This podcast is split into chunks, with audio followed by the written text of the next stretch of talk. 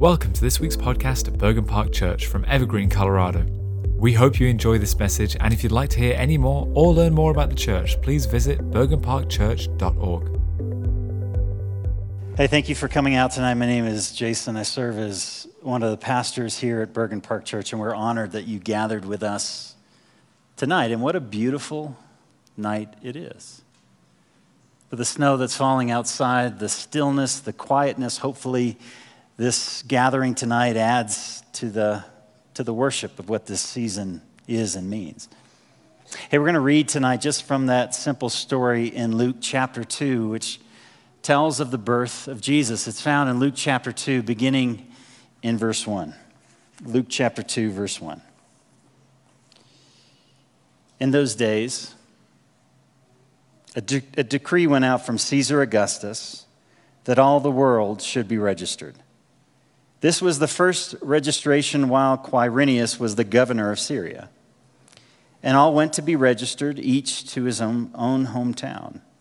And Joseph also went up from Galilee, from the town of Nazareth to Judea, the city of David, which is called Bethlehem, because he was of the house and the lineage of David, to be registered with Mary, his betrothed, who was with child. And while they were there, the time came for her to give birth, and she gave birth to her firstborn son, and wrapped him in swaddling clothes, and laid him in a manger, because there was no room for them in the inn. And in the same region, there were shepherds out in the field, keeping watch over their flocks by night, and an angel of the Lord appeared to them. The glory of the Lord shone around them, and they were filled with great fear. And the angel said to them, Fear not, for behold, I bring you good news of great joy that will be for all the people. For unto you is born this day in the city of David a Savior, who is Christ the Lord. And this will be a sign for you. You'll find a baby wrapped in swaddling cloth and lying in a manger. And suddenly there was with the angel a multitude of the heavenly hosts, praising God and saying, Glory to God in the highest, and on earth peace among those with whom he is pleased. And when the angel went away from them, the shepherds said to one another, Let us go to Bethlehem and see this thing that has happened, which the Lord has made known to us. And they went with haste and found Mary and Joseph and the baby lying in a manger. And when they saw it, they made known the saying that had been told them concerning this child. And all who heard it wondered at what the shepherds told them. But Mary treasured up all these things, pondering them in her heart. And the shepherds returned, glorifying and praising God for all they had heard and seen, as it had been told them. This is the word of the Lord. All thanks be to God. As the New Testament writers reflect on this story of Jesus' birth, one of the themes that is really central to the birth of Jesus is the theme that we read about tonight it's the theme of love.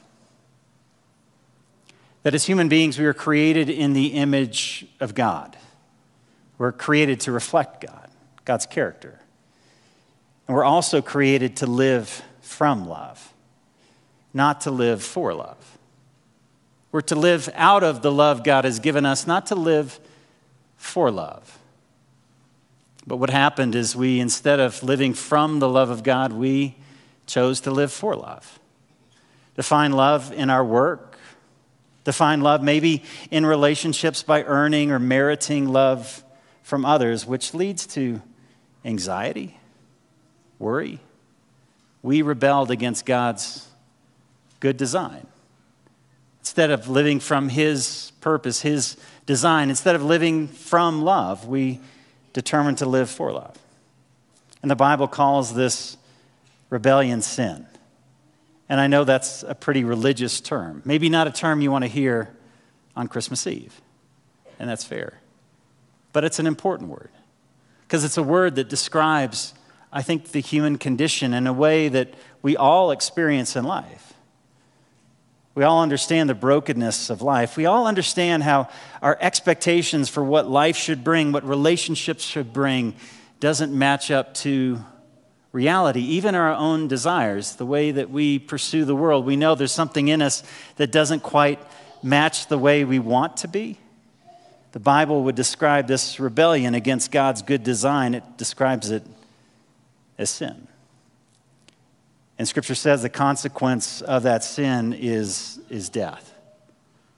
Not just a physical death, but a, a spiritual death, a separation, a brokenness between God's good creation, made in the image of God, us, and the Creator who loves us and wants us to live from His love. Because instead of living out of the purpose He's given us, we've instead created our own sense of meaning, purpose, and understanding. And that's why the Christmas story is here. That Jesus has come as the Savior of the world to bridge that gap between where I am today and my relationship with God. Jesus came to heal, to cover, to make a way that we might have a relationship with the Father. And the Bible calls this story, this theme, love. And we read about it tonight in 1 John chapter 4. And I want us to reflect on it just once more before we leave tonight. Because John says, Dear friends, let us, dear friends, let us love one another. Because love, it comes from God. And everyone who loves is born of God and knows God. But everyone who does not love does not know God because God is, is love. And this is how God showed, this is how He demonstrated His love among us that He sent His one and only Son into the world, that you and I might live through Him. And so, this is love, not that we have loved God, but that He loved us. And He sent His Son as an atoning, a covering sacrifice for our sins. Dear friends, since God so loved us, let us also love one another. No one has ever seen God. But if we love one another, God lives in us, and his love is made complete in us. The story of Christmas is the story of God's pursuing, chasing after love. That he chases after that which is precious and that which is lost, which is us. He pursues us. And not because we are necessarily lovely, but because He loves. Bless you. And He sacrifices. The love of Jesus is an atoning, a covering, a giving kind of love. And what I love about love is it's enduring. The love of God is an enduring love that pursues us no matter where we are, no matter how we live, no matter what we pursue. He continues to chase after us through the love of Christ. And this is the story of Christmas.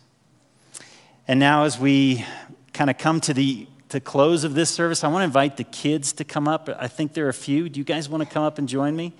If you want to, even if you're in your 90s and you want to come up, guys, I would love that if you came up. We're going to read out of the Jesus Storybook Bible. And it's the story called He Is Here. And I hope I'm not going to be alone. There we go.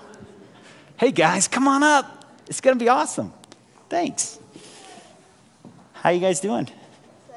Yeah? You don't want to sit too close because that, yeah, yeah. Hey, buddy. How are you? Good to see you guys. Thanks for coming up. You guys, you have it? Okay. Well, that's awesome because we're gonna we're gonna read from it. I have a Bible. You have a Bible too? That's pretty exciting. But not the same. Not the same one. Well, that's awesome because I have it too. And we're going to read from it together. This is a story called He Is Here. Do you guys want to scoot in a little bit? Make me not feel so alone. I feel kind of lonely over here. It's okay. I think I'm safe. Here we go. You guys ready? The story. You can't read? Well, I can a little bit, so. Yeah, yeah. Me too. Yeah. Okay, let's read it. You guys can actually see the words up on the screen. So, you ready? Here we go. It says, He is here. Everything was ready. The moment God had been waiting for was here at last. God was coming to help his people, just as he promised in the beginning. And how would he come? What would he be like? What would he do? Mountains would have bowed down, seas would have trembled. trees would have clapped their hands, but the earth held its breath. As silent as snow falling, he came. And when no one was looking, in the darkness, hey, he came. And there was a young girl who was engaged to a man named Joseph. And Joseph was the great, great, great grandson of King David. And one morning, this girl was minding her own business when suddenly a great warrior of light appeared right there in her bedroom. He was Gabriel. And he was an angel, a special messenger from heaven. And when she saw the tall man standing there in front of her, Mary was frightened. You don't need to be scared, Gabriel said. God is very happy with you. And Mary looked around to see if perhaps he was talking to someone else. Mary, Gabriel said. And he laughed with such gladness that Mary's eyes filled with sudden tears. Mary, you're going to have a baby, a baby boy. You will call him Jesus. He is God's own son, the, the rescuer, the one.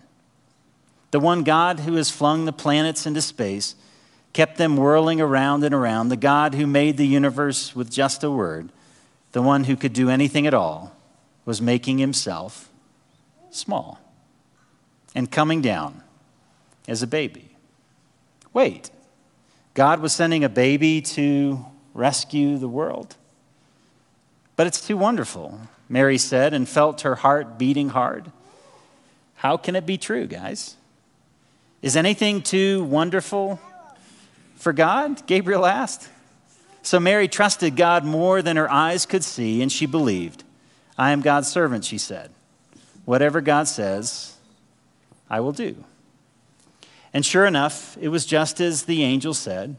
Nine months later, Mary was almost ready to have her baby.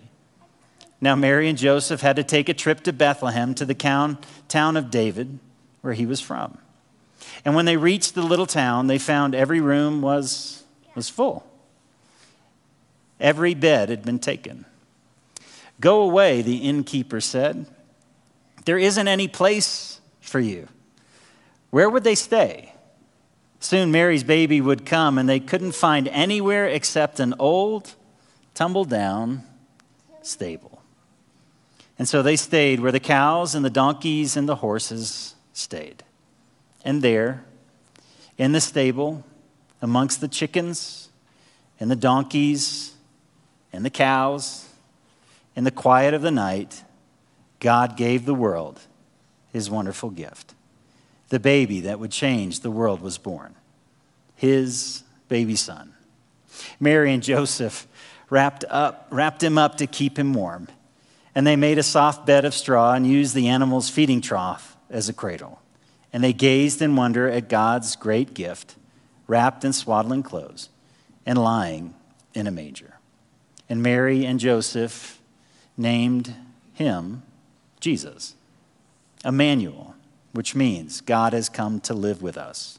Because, of course, he had. And that's the story of Christmas. Can I pray for you guys? And then we're going to light some candles and sing Silent Night. Yeah, we're going to have a candle. Isn't that going to be fun? Thanks for joining me. Let me pray for you guys. Hey, sweetheart. Dear God, thank you for the gift of Jesus. Thank you for the hope they all left me and the love and the light and the friendship and this family together. We love you, Father. Thank you for this night and Jesus' birth. Amen. Hey, you can stay with me. I was feeling pretty lonely. See ya.